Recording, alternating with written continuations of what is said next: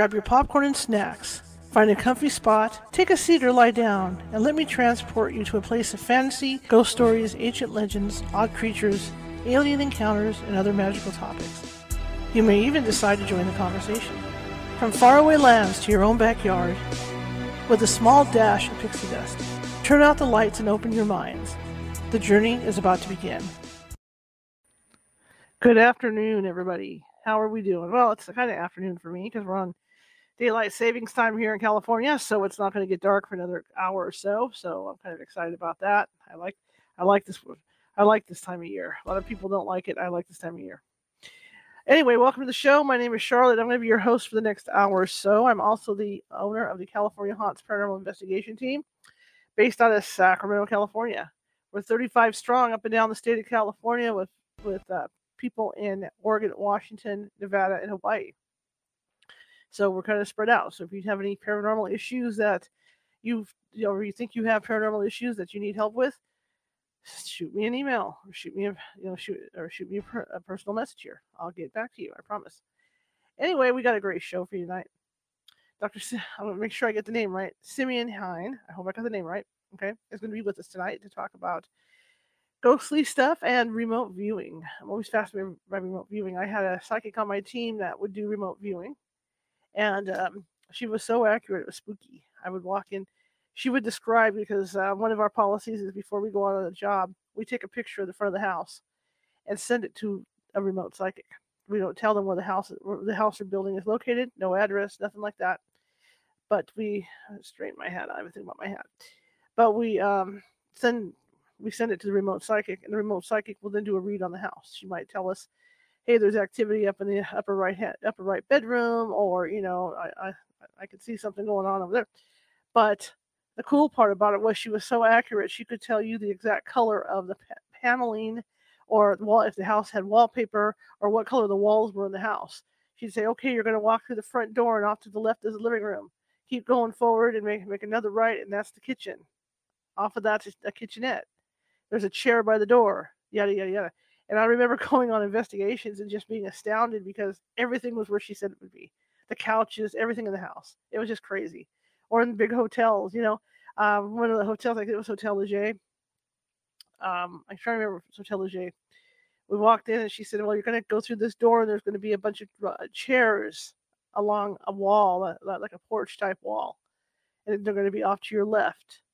And sure enough, I walk into this hotel, I go through this back section, and there's these chairs all lined up. I mean, just it just blows you away, you know, when you get somebody that can really do that stuff. But anyway, there you have that. that, that that's my little story for the day about uh, remote viewers. Anyway, um, just to let you know on the ghost tour, there's one more spot just opened up, so we have two spots left for that ghost tour. You can find that at CaliforniaHauntsRadio.com under special events, or if you're on our meetup, check it out over at the meetup. But uh, you know, uh, we're trying to get those last two spots filled, and I think they're going to fill pretty fast. So that'll be kind of fun to do. Okay, without further ado, I'm going to bring our guest on and he can tell you a little bit about himself and then we'll take off from there, just like always. Here we go. Hello, sir. Hey, Charlotte. How's it going tonight? Good. How are you? I'm doing fine. Thank you. Tell us a little bit about you, sir. Well, um, I'm a human. I, I live on Earth and I currently reside in Boulder, Colorado. Uh, I, I went to school a long time ago. I learned a lot of things, you know, from kindergarten onwards, and I'm starting to doubt whether any of that is true. well, I learned all the way to the PhD, 27 years of continuous school. I did wow. it. like an Olympics. I got the PhD, and I've really been wondering recently, did all of that education missed something really important about how our universe works? Okay. And are we seeing increasing amounts of information and topics and phenomena that don't fit that model? Mm-hmm. And that's what I've been looking at ever since I got my PhD is how do we deal with all these other phenomena that don't fit within this kind of, you know, rationalistic, logical, you know, in, kind of empirical model that right, science right, right. uses and yet we have all people have experiences that don't fit that model mm-hmm. and they don't you know they don't feel comfortable talking about it in amongst the public and society around friends because they're afraid of ridicule. Sure.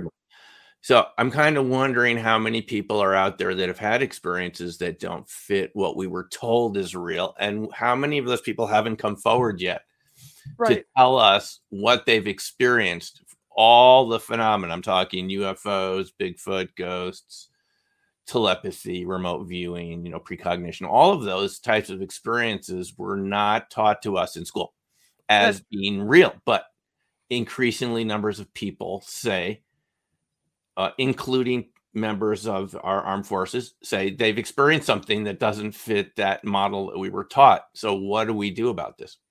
hmm hmm And that's what I'm looking at now. It makes sense. And then there's the people also that no matter if they experience something, they're not going to want to. They're not going to believe it anyway. Right. They may not even believe their own experience. hmm They may forget about it because it doesn't fit the model of reality that they were taught is real. And so that's a whole nother category of people that don't remember their experiences because it doesn't fit and, and it doesn't seem to have any value or utility. So they forget about it pretty quickly. That could be one reason why they forget. It could be just unconsciously we don't remember things that don't fit. I mean, you're talking about remote viewing if you, you know, in introducing the show tonight.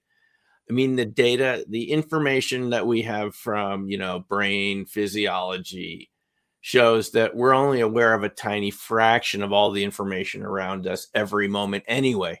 Even in normal, you know, ordinary circumstances, we're only seeing a tiny fraction of 1% consciously that's there.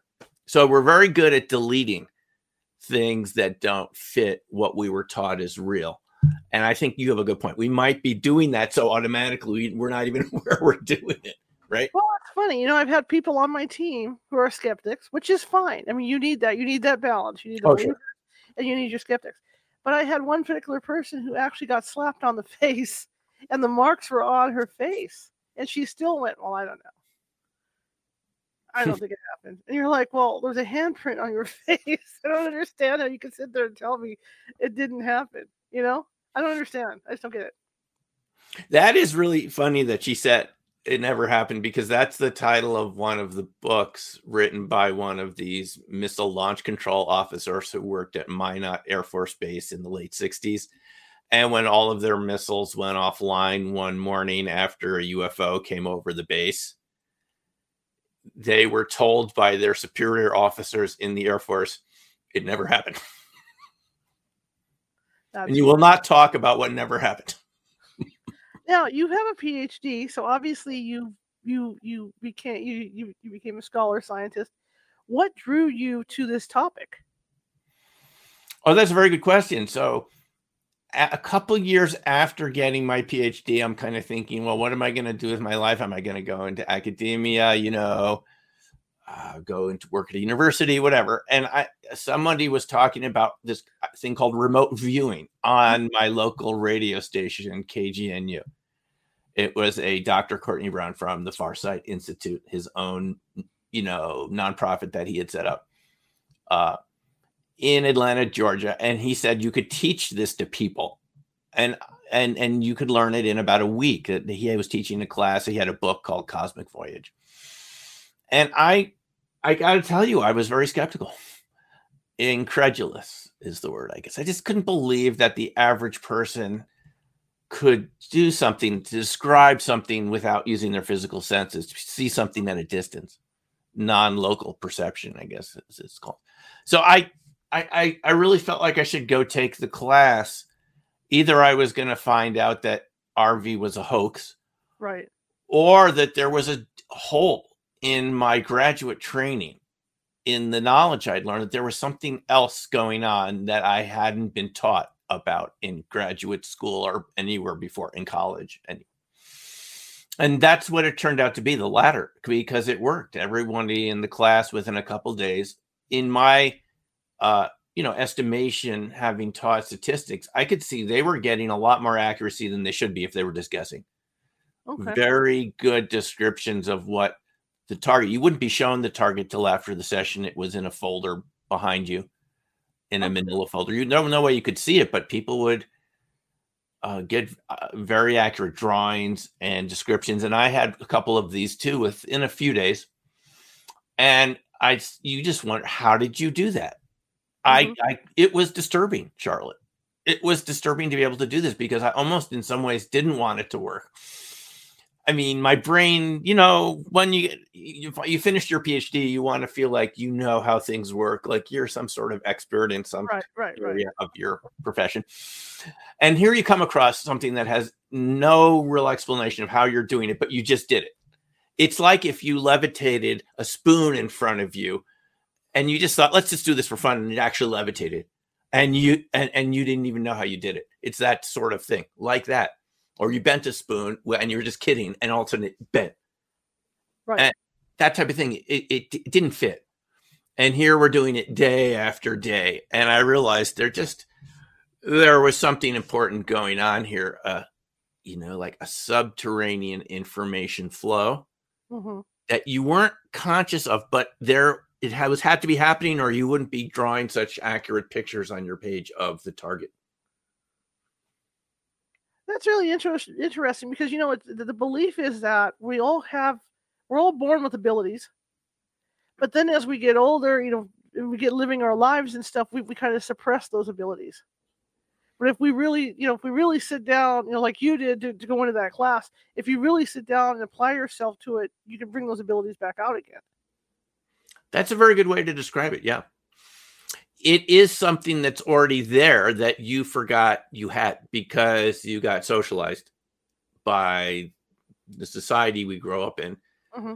and we f- change ourselves to fit that society as we grow older but kids are still have contact with some original ability they haven't suppressed it as much and it's why it's fun to be around kids because they're more spontaneous than adults they kind of say what they're thinking and that spontaneity is one of the keys to being good at RV.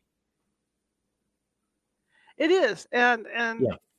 What when when you were doing the RV stuff, did, did you find it difficult to do it or or did it come did it seem to come easily to you once you got going with it? Yeah, it's it's something you're sitting there. You're we learned what's called a coordinate remote viewing it's a written system as opposed to a more spontaneous uh, non-written just a verbal description sort of mm-hmm. system that other people do there are different ways to do it we were learning the Ingo Swann crv system that he designed for the government through a contract at stanford research uh, institute as it was called back then in palo alto and uh, so you're doing this and you know kind of going through the stages in this protocol phase one, phase two, phase three. And you're just sort of following the, there's only one rule in the system, really, is don't edit anything out. Whatever you get during the session, write it down somewhere, either as noise that you recognize as just you might be making up, or kind of the subtle signal. And you're thinking, is this noise or a signal? And you're just writing it down. You really don't know during the session if you're on target or not. But there is a wonderful paradox in RV, which is the more confused you feel, the more likely you are to be accurate. The opposite of what we're used to feeling when we're being, you know, uh, consciously logical and, uh, you know, uh, following rules of logic and so forth, and we feel confidence in our ideas. This is the opposite. You don't feel confident in this at all because you don't know why you're getting these colors, these shapes, these textures. You feel like you're making it up.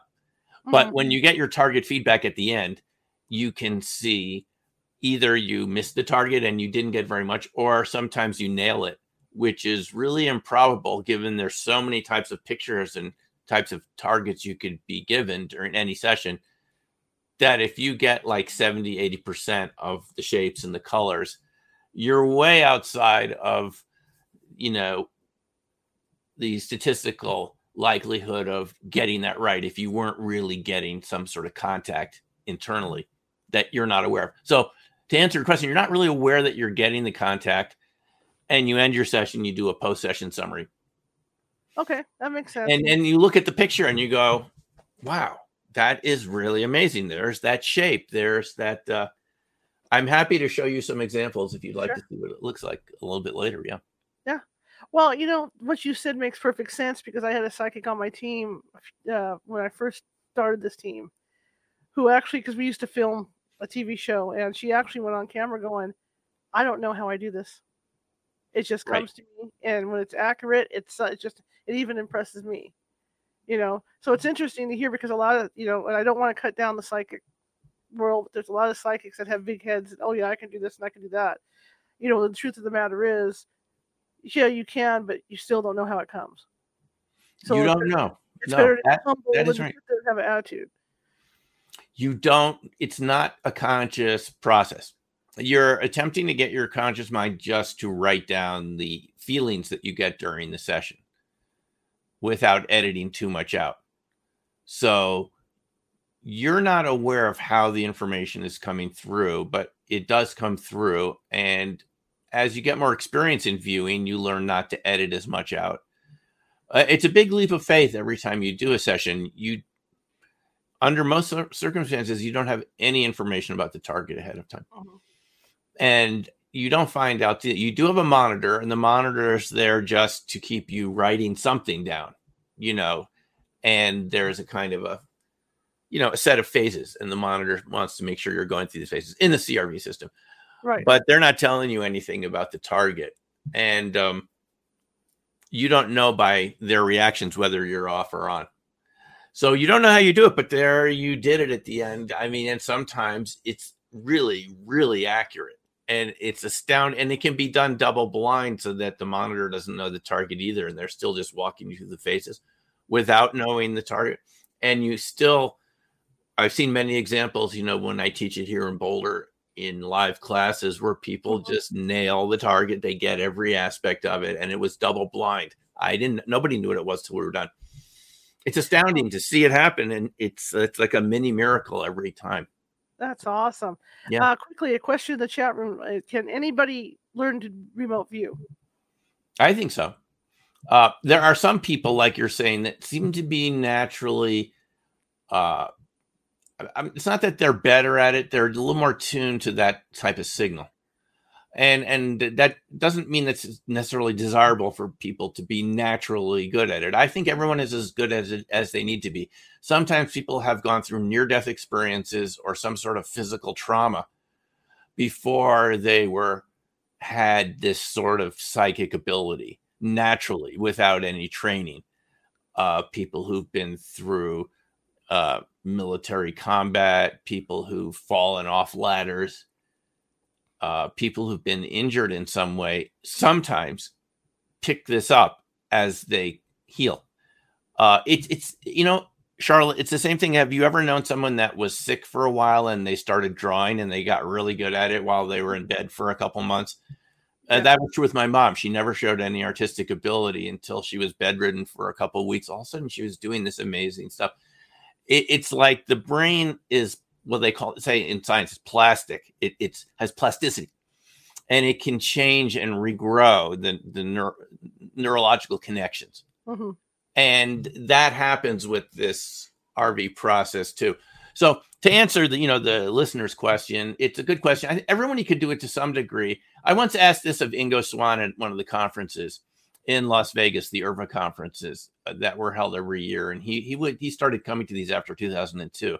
Ingo Swann being the kind of inventor of this particular CRV system, a natural psychic and an artist. And I said, Ingo, who, what makes a good who, who makes a good viewer? He said artists and musicians huh. people that are already sort of right brained that are tuned to going with the flow a little bit. It, it's kind of a go with the flow without being afraid to do that. Yeah. Okay. Okay. One thing I was thinking while while you were talking about this is that I teach basic psychic development classes. You know, beginning. And one thing I tell the students is that no matter what comes to mind, there's no wrong answer Right. because it could be related to a right answer, so you don't know. You don't you know. know. And that's the thing. Just let it all flow. Let, let you know. Let, let it all come out. No, that's very good, Charlotte. And I, I like to say in our classes, uh, this is something that Lynn Buchanan, one of the people in the military uh, remote viewing program back at, at Defense Intelligence Agency in the, uh, I guess it was in the 80s. He would say every session is a good session if you learn something about yourself. we already know what the target is. Somebody knows what the target is. So it's not about naming it. it. It's about can you discover more within yourself? And that is the most challenging thing to pick up in the class is it doesn't matter whether it's right or wrong. It's did you learn something about the process? You can learn by making mistakes. We all fall off a bicycle when we're learning to ride a bike a couple times. Uh, but it that that is the right attitude. If you learn something, it's always a good session. Right. If you nailed it and you don't know how you did it, that isn't as good as a session where you only got part of it, but you learned a lot about yourself. Mm-hmm. So it's a process of discovery, seeing how you perceive and uh, learning not to edit, going with the flow. Yep. Right. How long does it take people like like like when they come into your classes? How many classes does it take before they can do full reads? And I know there's some people are more you know quicker than others at it, but on the average, how long does it take people to do this? You know, in my experience, it takes a couple days of training. Uh, you could get people who get good results within two days or one day. That's just sort of, uh, I guess, the way some people are. They're just ready to do it. But it, in my experience, it usually takes a couple days, and perhaps by day three, you get some breakthrough result. It could happen sooner, or it could take later. It could okay. take longer. It could be after three days. And our classes typically are three days. So most people get results within that time period. But this is the interesting thing about it when they started doing this in the 70s, it would take like a year of training to get somebody to be able to do this. And it's like that thing called the hundredth monkey mm-hmm. phenomena, right? Is that uh, when you get one or two monkeys learning how to wash potatoes, you know, they each have to learn how to do it. But after you have like a whole troop of monkeys washing their potatoes, it just sort of spreads mm-hmm. because mm-hmm. other monkeys pick up the behavior. So it seems you know, we called it the icebreaker effect. It just seems so many people have learned RV that it in the the the field around us, the morphological field, it there's sort of this feeling like it's possible. And so it seems to be easier to learn than it might have been 50 years ago. Interesting. And with the military doing this, I mean, I mean, for obvious reasons, they would want to get involved with this. Are they still, or do you, you probably don't know, but I mean, obviously they, they were training people for this. Uh, did you think they're still using it out in the field and stuff? I don't have any firsthand knowledge if that's true. I mean, the official program was canceled, but that we were told this about lots of programs. We, right. we now know we're not canceled, like all these UFO study programs, which have been going on since Roswell, according to people like John Ramirez, who's been giving a lot of interviews recently, retired CIA officer. And so uh, you know, oddly enough, this kind of came out of the MK Ultra program in the CIA, which was a sort of mind control project with LSD and things like that. And one of the things they got interested in was RV, but that's because the Soviet Union was doing it and they learned that the Soviets had some pretty good viewers. And they were concerned that the US was going to fall behind in a kind of psychic arms race. So it was I don't know if they wanted to start this, but they wanted to protect their military installations and assets from psychic spying. So they felt like they had to learn enough about it to see if you could create like a defensive force field, which no one, as far as I know, ever figured out how to do it. But hmm. that led them to start doing it and, you know, having people like Ingo and Joe McMoneagle, another viewer from the East Coast, uh, who worked at DIA and came out to SRI sometimes, you know, to kind of work with this. And they eventually they had a whole cadre of these RV psychic spies. But the Soviet Union and the, the Russians had quite good viewers too. I mean, Ed May, someone who ran SRI after Hal Puthoff and Russell Targ, he he picked up he took I took over the program in the I think it was around 1980 or so. Um, it may later 80s, yeah uh, mid 80s, excuse me. He uh, wrote a book called ESP Wars, East and West, and he goes into all of the Russian psychics who were in their RV program, and they had their own version of this. So, um, uh, so whether it's still going on now, I mean, I've heard suggestions that it might be, but it's probably done. You know, it's probably it's probably done by the same process they use to research UFOs. They have private aerospace and defense contractors take it over so they don't have to be liable to FOIA requests, Freedom of Information Act requests. So that's one way to hide a program is to privatize it through a black budget program. I'm sure your listeners are familiar with this idea. So that way the public can't find out about it. So if it is going on, I'm not aware of it. I, I, wouldn't be surprised if people are doing it because it's a relatively inexpensive way to get more information uh, that can be valuable and useful to somebody. Now, for someone to do this, how much do they have to focus on? Like, like, like say you know, say, say you give somebody an envelope that's sealed. You know, and um, t- tell me, tell me what comes to you. Do, do they have to meditate before they do this stuff, or, or how how how they go about getting into it? There is a cool down period before the session starts and you can take five or 10 minutes if you want to do a thorough cool down. You could meditate. Well, here's the thing, Charlotte everybody's different. So mm-hmm. we don't like to say, you got to do it this way. You know, you got to meditate. For some people, walking around the block is sufficient. Some people, you know, they might want to listen to music. Uh, we don't want to turn it into some sort of, you know, superstition that you have to do it this way to get a good result but it just seems like you naturally you know as you were saying the way kids can naturally do this kids talk right. about having you know these imaginary playmates and things and the parents don't believe them uh, you know they see things that that adults don't see and uh, it's something that we all have so it really is a question of getting out of the monkey mind for a time period while you're doing the session you just kind of sink into it now that's what the training is useful for it just teaches you for the time we're doing the session, just stop trying to figure things out, trying to name things, the left brain type of thinking. Right. Stop trying to be, you know, uh, looking at the uh, the the design of everything and the function, and just describe as an artist what it appears like, what it looks like, what your impressions are, without having to name it. And so once you can drop into that state, um, I think you can basically sit down and just start doing it. And you know, as you go through the session, you feel like you get in your zone a little bit. Um, so it seems that with practice, you learn to go with that flow, let go a little bit, and just describe what's coming now to your mind, uh, to your body mind as you're doing the session. Right. But the thing is, what you're going to get at the end of the session is target feedback. You're going to get a picture or something so you don't need to focus on the envelope.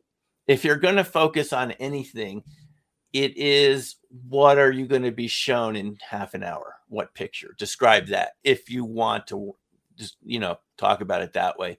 Mm-hmm. But the idea is to actually go to the target site in your non-local awareness, to move around there, to go up and down and and walk around there to describe what you see as if you were there. Now, I'm not saying that you are there. Right. I don't think it's a type of astral projection, at least not this type of system. It may feel like that.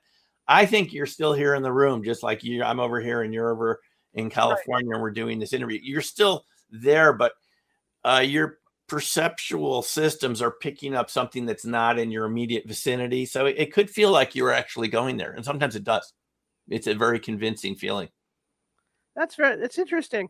You mm-hmm. know, I've done it also where um where the psychic has read through my eyes when I've been on location. You know, because we didn't have a psychic on location. So I've done walkthroughs where she has seen through my eyes, and she'll say, "Well, there's a there, there's there's somebody standing to your right, or there's somebody standing to your left." It's incredible. Why you know, when you get somebody that really knows how to do it, it's incredible. It really is, and um, there is a very good movie which I'm not connected with, but I'll just excuse me. I'm just gonna stand up here. I'm just gonna adjust my table a little bit. Okay. There's a very good movie. I don't know if you've seen it, Charlotte, called Third Eye Spies. I have not. I'll have to check uh, Produced by Lance Mungia, who I have met a few times at the IRVA conferences, and Russell Targ, who I've met, and Russell being one of the the founders of the program at SRI in the 70s. Third Eye Spies, and I'm not promoting this because I have anything to do with it. I think it's literally the best movie on RV ever produced. There's some other good ones. Um, that we've seen in the past. Mm-hmm. But this one is really thorough and it goes into all of these knockdown incredible sessions that they did against you know, with real world targets and how accurate it could be. I mean, literally to go into a building and start reading the the names on the file folders in secured facilities just as practice. Wow. And to get it all right one after the other. That is an amazing thing that you or or me or our audience, you could actually put your mind on a distant location and read what's there on pages. That's incredible. You see this in the Third Eye Spy movies, and it goes through the whole history of the program and shows you how scarily accurate it could be sometimes. That's incredible. It's, it's hard to imagine. I mean, not. I mean, for the average person, it's hard to imagine. For me, like I said, you know, I've, I've been working with people like that for years, but it's just it, it, it's hard to wrap it's hard to like wrap your head around because it's, it's such an art to, i'm going to call it an art because it is an art to do that for people that can do it you know literally yeah and you know one more thing about that is that is how it started charlotte before they were viewing distant targets they, they didn't know you could do that with rv the original system was the outbounder system which is what you're talking about you would send somebody out somewhere in Palo Alto or San Francisco or somewhere.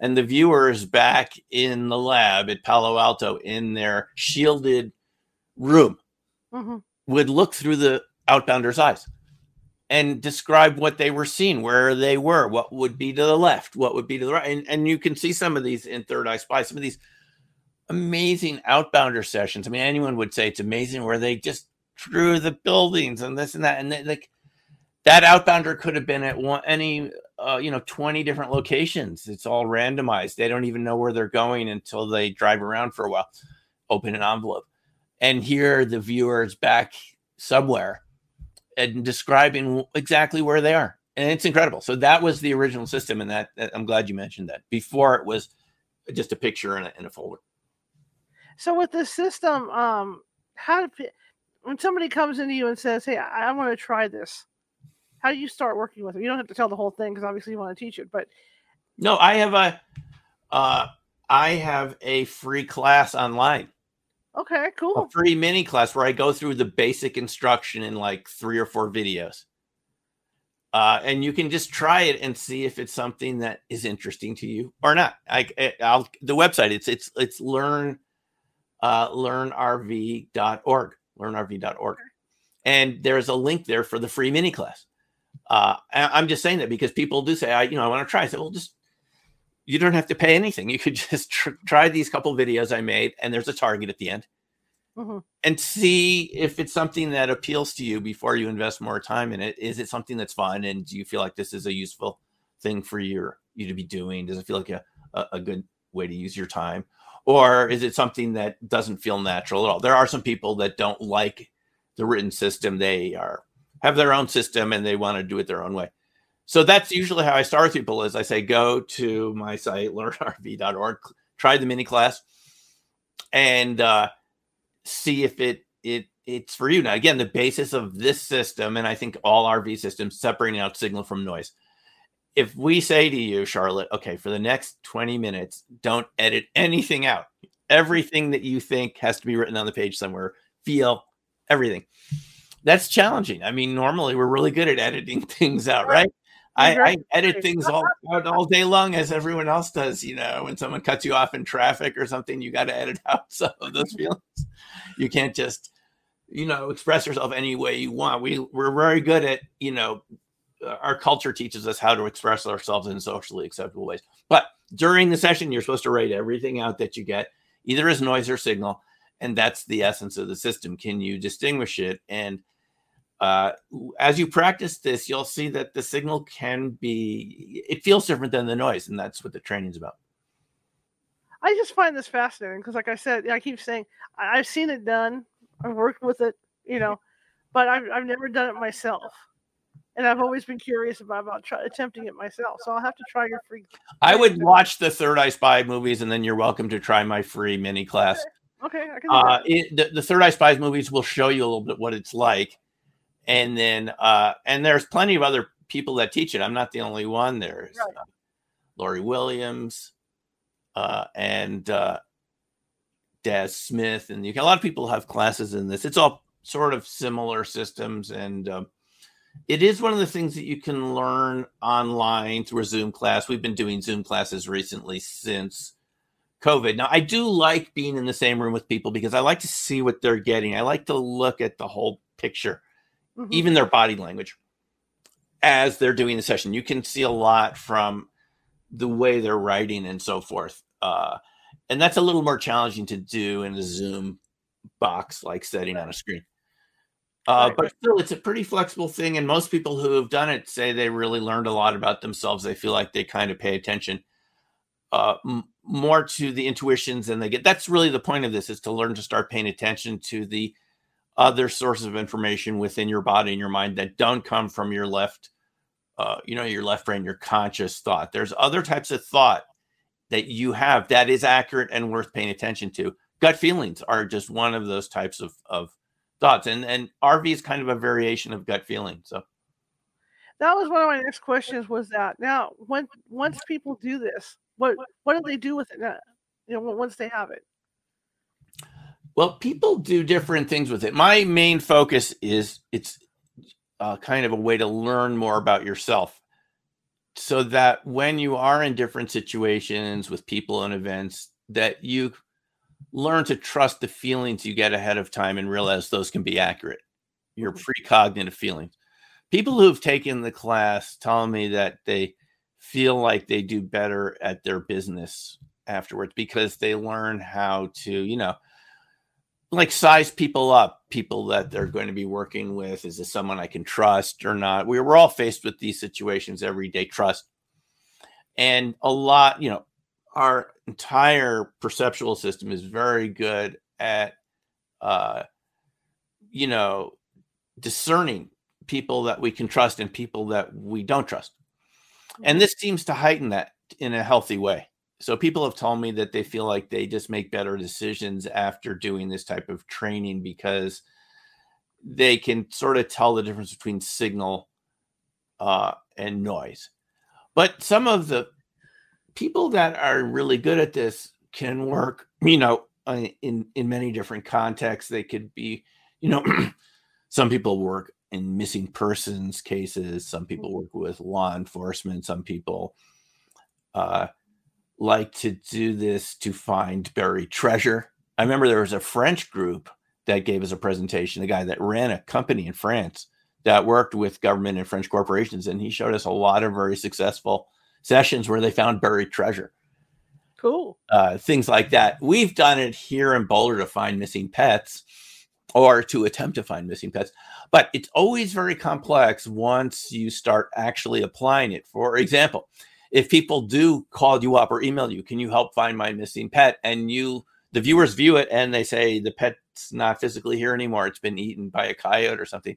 They're not going to want to hear that. the owners. Uh, so it, it's it's quite complex to actually do it, and you want to have a, a like a company to do that, a bunch of people around you. Like you want the viewer to be shielded from the people that want the information because you don't want their preconceptions to contaminate the viewer sessions. So right away, you need a few people to do this, people to prepare the session, people to deal with the client.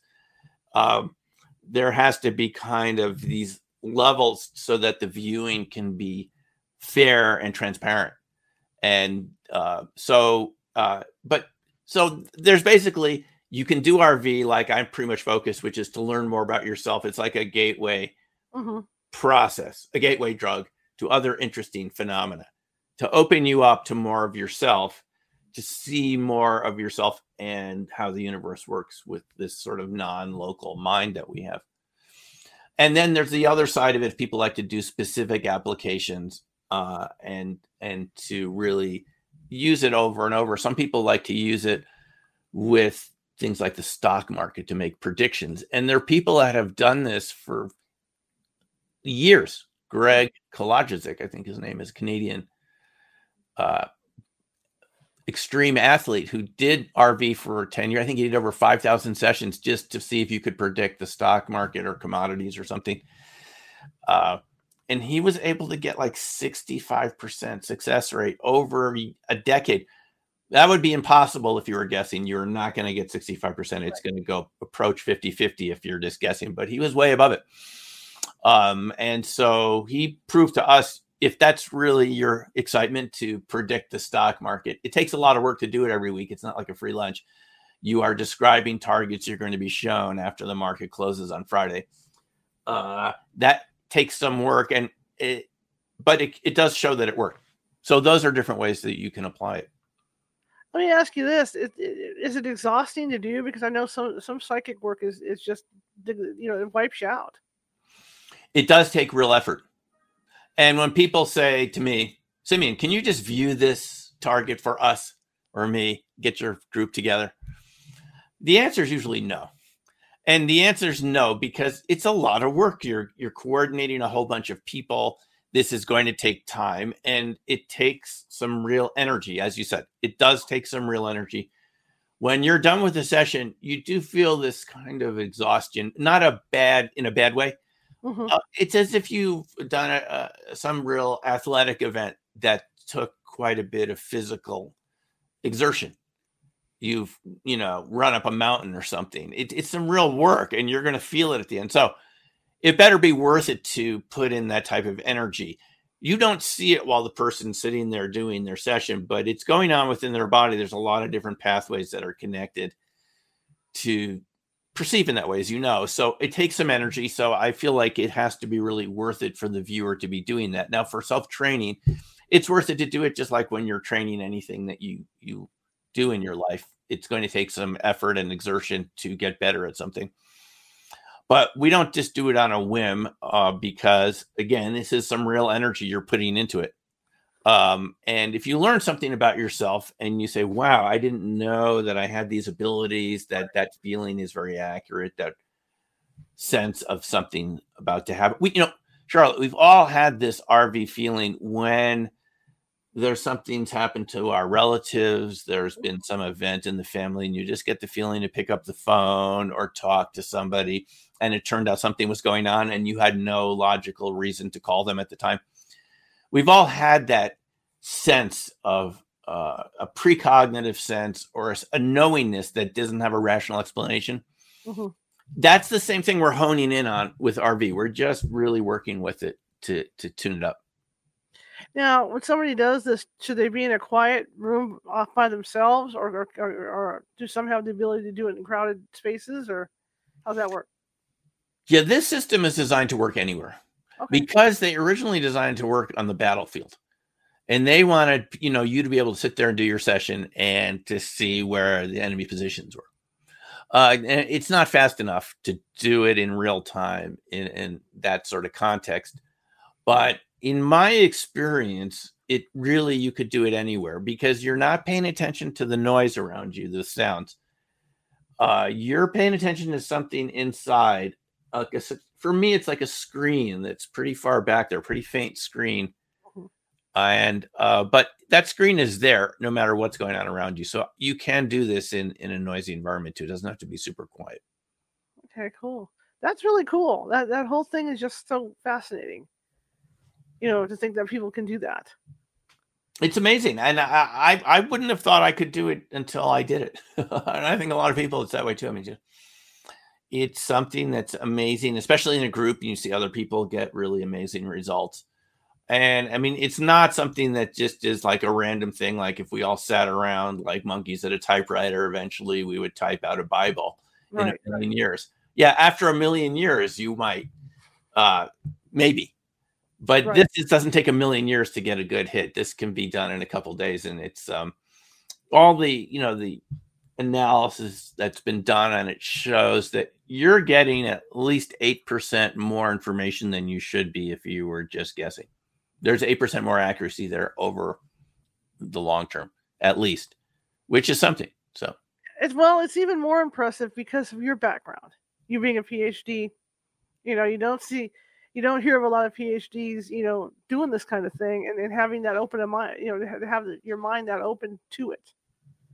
No, that is true, and I think that's one of the unfortunate things about academics is you become, you know, more and more a specialist in less and less in these very narrow topics. And it, it I mean, it was going to happen to me too if I hadn't come across RV. I, I used to publish in other areas. I think I'm still more well known for these other areas. I used to publish in social science just because those papers are still out there from decades ago and they're still, but I think it's really healthy to challenge yourself. And uh, I'm really glad I came across this because not only did it introduce me to RV, I mean, there's so many topics associated with RV the types of people you meet, the people who've worked in the government, the people who've worked in NASA that want to come for some RV training. Mm-hmm. They will come through your classes at some point because they're really curious about this. And it's really interesting to get to know these people and, and you realize that there's a classified world. And these topics have been studied for a long time by different intelligence agencies within the government to try to see I did just like this, this is an example. One book recently, Skinwalkers at the Pentagon by James T. Lacatski. You know, a missile analyst uh, at the DIA mm-hmm. who is chosen to by Senator Harry Reid to lead this AAWSAP program, this UFO study program from 2008 to 2010. They couldn't get funding past then, but they they go off to Skinwalker Ranch in northern Utah, encounter all these weird phenomena and cryptids and entities, which are tangentially related to RV in some way. Just because once you start doing RV, you know, you do see a little more, you do experience a little more, and you're a little more open that things could be real that you didn't believe before.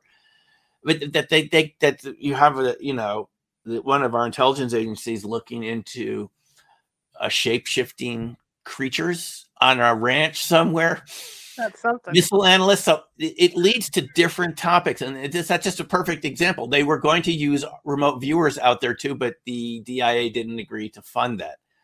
That could have been part of the AAWSAP program, which became AATIP, which we're all hearing about now. You know, in terms of these UFO disclosure and Congress having these classified briefings right now. The UAP task force, they're called UIPs now, I guess.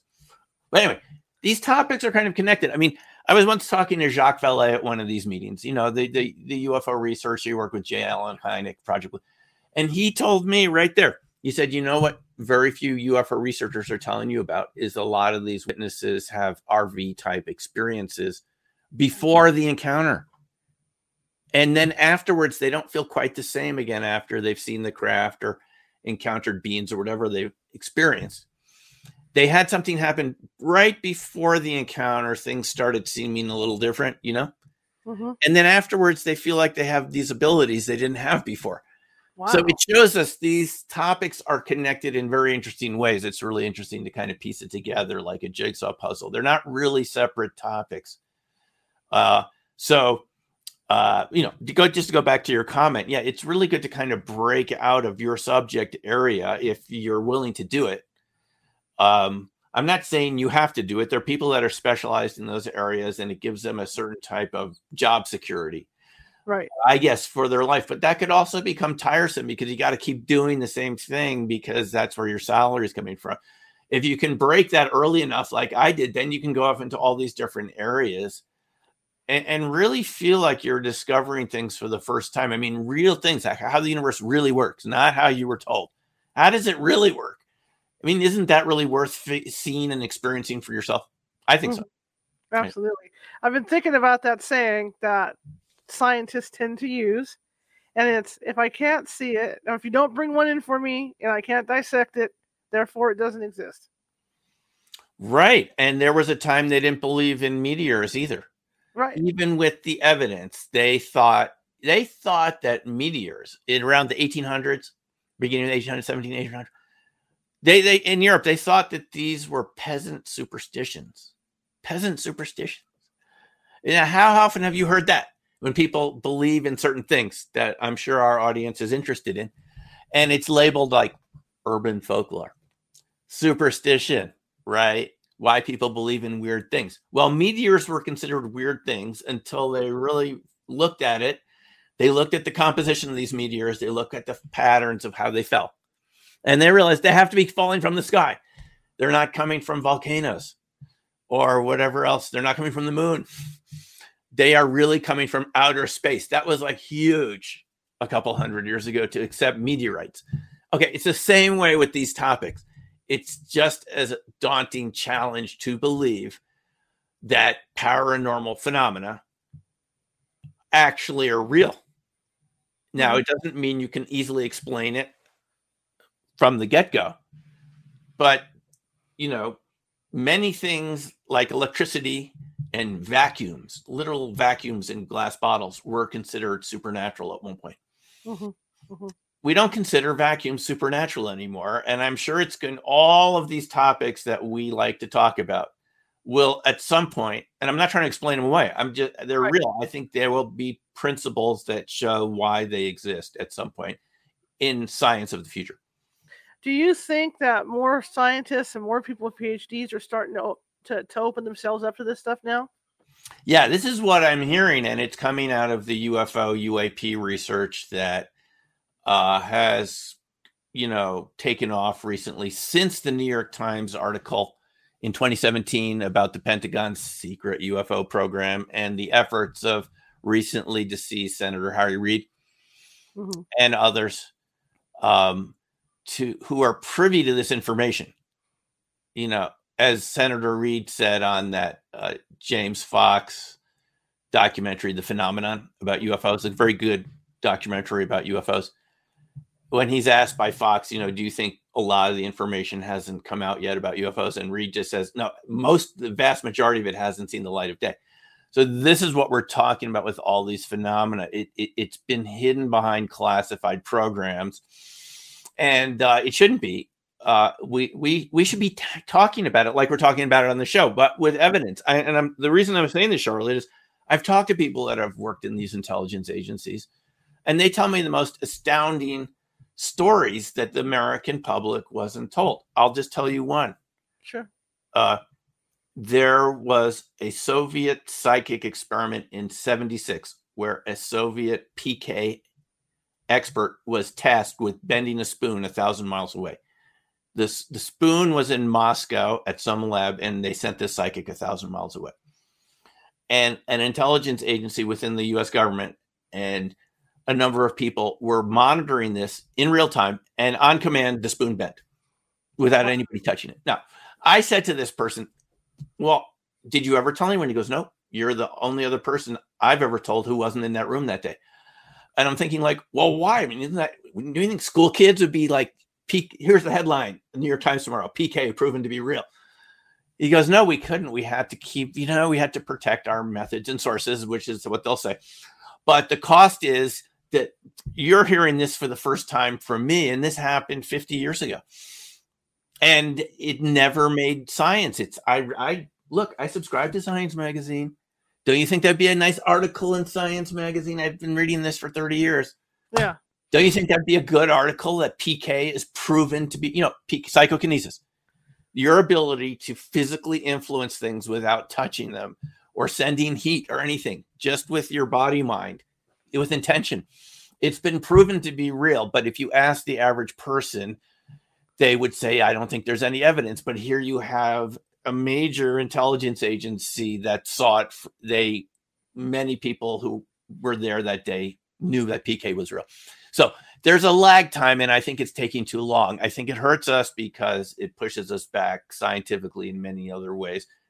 And we could be having a lot of fun discussions at parties uh, with this type of evidence. Uh, I'll give you one more example. Go for it. I've talked to people that have handled UFO crash wreckage for real, top people, material scientists who I've met at conferences who told me about this but didn't want to come forward with their names of who they are and they told me in great detail what this material looks like, why all the reasons why it's not made here on Earth, the the, the you know the physics behind it that is beyond what we do here. And this particular person said it was a thousand years ahead of our tech in terms of the the micro size of the the technology in there. So that's just another example of fun discussions we could have at parties. If these people were coming forward people like you and me and our audience at parties when we get challenged or in the coffee shop, wherever you go, about these phenomena, you'd have more ammunition of evidence from real world scientists with stellar reputations if you knew who they were. But they don't want to come from. But I think it, going back to your question, I'm giving you a long winded answer. Oh, I think it's changing. Okay. I think it's changing. I think it's changing. I think more people are coming forward. uh, because all we have called them UAP now. For example, this Right. is the UFO area, so it's not something just phenomena. We're not calling them objects, whatever. I think it's changing. I think they made it UAP to confuse us older folks, so they could tell which one of us are from the old school and which ones are from the new school. you know the thought comes to mind with this is that maybe the, either the government like like like people have the ability to bend spoons and move objects. Maybe they just don't want you know the regular guy knowing that they have this ability you know because they can't control it. Or or maybe Yeah. they just think that even with the even with the ufo excuse me uap see my age they don't want to release the information they have about these crafts because they're afraid to start a panic because not everybody is going to look upon it like those of us that are that are into this stuff No, I mean, we could spend another hour of talking what the motivations are, but you know, people like Chris Mellon and Luis Elizondo, who who are in the def, you know the Department of Defense, right. have been coming forward saying we need to bring this out to have a national discussion, or we're going to end up having a Sputnik moment where some other countries way ahead of us, like the you know Soviet Union was in '57 with satellites. Right. And this is the danger is it, it's happening. People are experiencing it. Uh, some people have experienced uh, what appear to be et abduction events. We don't talk about it. And if you mention these types of things to your neighbors or your colleagues or your employers you could be subject to some severe ridicule. Mhm. and nobody likes that.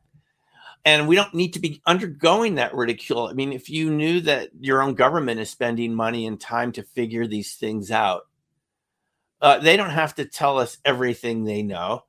Maybe, you know, there's reasons that they're working on it that they don't want to talk about it, but that doesn't mean the rest of us don't need to have an adult conversation right about what's going on with all these topics.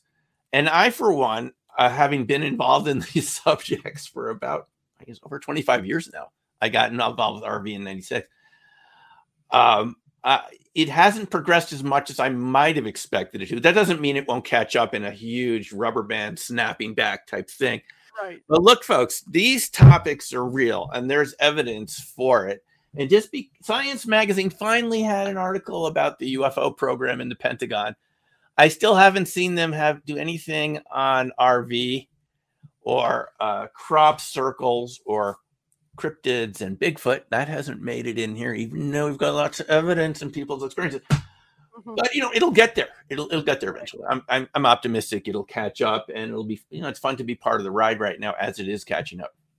well like you say i mean when i started ghost hunting back 15 years ago with my team it was still it was still relatively hey we don't want anybody to know about this Shh, when you come out to our house because you know pe- people will ridicule me and all this but now with the ad with all the tv shows having been out and everything people are so much more into it and more open about Yeah, it yeah. There's more TV shows. We've had The Secret of Skinwalker Ranch. We've had all these ghost hunting shows. I was on a pilot for one of these ghost shows that didn't get produced. It was going to be on the Sci-Fi Channel, and we went to uh, Cripple Creek here in Colorado, which had a lot of haunted sites, and nice. we stayed up late and did the EVP and all sorts of fun things. And I got to talk to people the next day, and they t- I got all these great stories just in the in the restaurant there from people who worked there and the bartender couldn't believe it. So yeah, there's more shows, and I th- I think I think that's a very good point, Charlie. There is a lot more evidence now coming out on YouTube from eh, podcasters like yourself, and and eh, you know any of us who have YouTube channels. We have an audience, and we can get the information out uh, a lot quicker than there's all you know. It's not just the main central media anymore with seven channels Right. or ten radio stations. You know, there's a lot of channels, and I think it's catching up that way uh, whether people realize it or not, when people have encounters of any sort now, you can go on a podcast somewhere, you can record it, and people can listen to it, and they say, "Hey, that happened to me. I'm not the only one." And that's that's a good that's a good feeling, right? Yeah exactly. There are other people out there who experience what you've, even if you've never talked about it, you can on your YouTube, you know, hear what you want, and you can hear people describing something you've experienced, possibly. Mhm. But absolutely yeah, that is a that's a big thing that's working on our favor, I think, right now. It's been huge, yeah. I mean, the like I said, when, when you look at what was going on 15 years ago, and and, and I mean, it's taken 15 years to really get people comfortable, but they have. I mean, it's, it's just a completely different attitude than what I think was. it is. I think it is, and I think we're making a lot of progress. There's a lot of great information, and I, I almost don't have enough time in a day to listen to all the shows I'd like to listen to about all these topics. Oh yeah, really good research and really people. There's some really good shows out there on all these topics and if you know if you don't believe in some of these topics or you don't think they could be real you just haven't taken the time to listen to the evidence. Absolutely. so witness testimony is evidence absolutely. is evidence. So what's next for you? Well i am currently working on a, a new book about how some of this all fits together. And to try to make sense of a lot of these topics kind of put it into a framework of uh you know different states of matter beyond the ones we're used to, coherent matter, basically, and how that fits into a lot of these phenomena in terms of orbs and strange sorts of things that happen around haunted sites and cryptids, even RV sessions, we've had balls of light show up. So I'm kind of looking into that and seeing kind of how that all ties into, you know, the multiverse so mm-hmm. that's my project that I'm working on, which I hope hopefully I'll be through in a couple of weeks. I'm kind of most of the way through the book at the point. At the Fantastic! I would love to have you on again to talk other stuff. Sure. I mean, you have such a, a, wide array of knowledge on stuff. It's incredible. Oh, thanks. Yeah, no, thanks for having me on. And it's it's a lot of fun. And these topics, I encourage people to explore whatever seems interesting to them. This is real stuff. There's real science behind it just because society hasn't caught up yet doesn't mean it's not real. It's just like the meteorites. Absolutely. Take, take How can people find you, sir? Oh, well, you can find me on YouTube. Just put my name in into YouTube. I'm on Twitter. Uh, you can find me on my blog at newcrystalmind.com and uh, newcrystalmind.com. And of course, go to learnrv.org if you want to try the little mini class for yourself. You know, just see some basic instruction and try out a target. Great, great, great. Well, thank you very much for coming on. I appreciate it.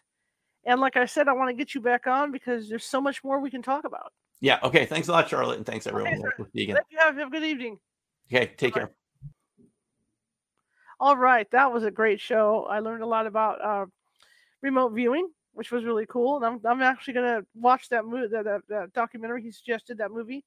And then I'm going to take his free course, see how it goes. Okay tomorrow we're going to be shifting well not really shifting gears because Lon Str- our, our old friend Lon Strickler's coming on and he's got some new information about the Mothman and some other monsters. I'm going to say monsters, cryptids. I guess cryptids is the appropriate word for all this. So he's got information about the Mothman and some other cryptids that he's been working on some projects with. So he's going to be on tomorrow with us at 6:30 p.m. usual time for the show. And uh gosh, that was a great show. I don't know what else to say about it. Fascinating um, like I said, you know, maybe at some point I, will sit down with a particular psychic I was working with, with, you know, that was doing the remote viewing, and she can talk with you guys about, you know, the, working with us and, and how it worked back and forth. Um, again, check us out at CaliforniaHauntsRadio.com. You'll find all of our videos there. All, all the archives for these shows are there. Uh, if you're watching on YouTube, there's a little subscribe button down there. You'll see a little guy, a little ghosty guy with a Sherlock Holmes hat on and a magnifying glass. Click on him, and that'll subscribe you to our our channel. Uh, and now we have more than 200 videos on there, and uh, several, you know, lots of several topics, lots of different topics of of shows, not only paranormal theme, but other stuff as well. Okay. Uh, if you like the show, share it with five people. If you hated the show, share it with five people anyway we're getting the word out about this show and we're growing. And I, I, thank everybody who listens to the podcast because we are really growing, really, really growing monthly with the podcast, and we're growing monthly on YouTube as well. So I want to thank everybody who's who's, helping us out to do that. Uh, if you want to check out our YouTube page, that is kind of we have our, our own YouTube URL, but it's easier just to type in California Haunts on YouTube and it will pop up. Otherwise, like I said, visit CaliforniaHauntsRadio.com and click on a video on the front page of that that'll take you directly over to YouTube. But on the radio page, again, we have the archives for all these shows. Plus, um, I'm putting in the Blog Talk archives, and those go back another 10 years. So I'm starting to get through all that. I, we had some pretty good guests on the Blog Talk, too. But anyway, I want to thank you guys again. And remember, the ghost tour is on March 26th, Saturday, March 26th. We're going to be at a cemetery ghost hunting. And, uh, you know, there's two spots open for that. So if you feel like you want to come out and ghost hunt with me and uh, my team, uh, come on down and uh, visit uh, CaliforniaHauntsRadio.com and go to special events at the top, and it'll pop right up for you. Anyway, thank you very much. Uh, at the bottom, you see that ticker tape running, and that's because we are a nonprofit, and everything you see here comes out of my pocket, like the headphones and the cameras and the computers and you know all our paranormal equipment and all that good stuff. If something breaks, I've got to pay for it out of my pocket. Plus, you know, the internet and the and StreamYard service to keep the show on the air. And if you find it in your heart to donate, that would be great. I would really appreciate it to help me offset some of the costs because I like to do this show and I'm, I'm a journalist and I, I, thoroughly enjoy interviewing people like like like Simeon, and uh, I just can't say much more about that, right? I'm a journalist. Anyway, you can do that at PayPal.me at California Haunts. Or if you're uncomfortable with PayPal, you go to Venmo and just type in California Haunts and you just get to us, you know, get to that right there. But I would really appreciate it. I hate begging, but that's how the economy is. I mean, look at gas prices right now. Yikes. Anyway, I will see you tomorrow at 6:30 p.m. I'm going to go ahead and run his information.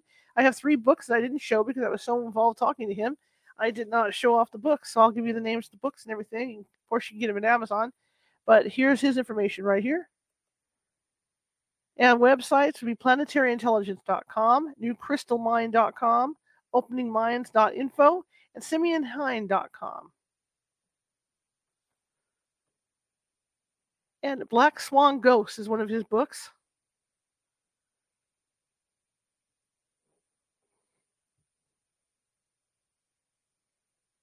Opening Minds, another book. A journey of extraordinary encounters, crop circles, and resonance. And then Planetary Intelligence is the other book.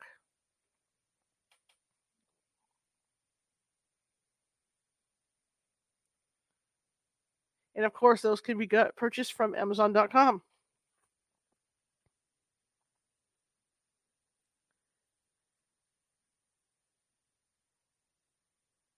So of course, I will see you tomorrow, 6:30 p.m. with Lon Strickler, so we can talk. We can talk cryptids all night. Okay. All right. Talk to you later. Bye.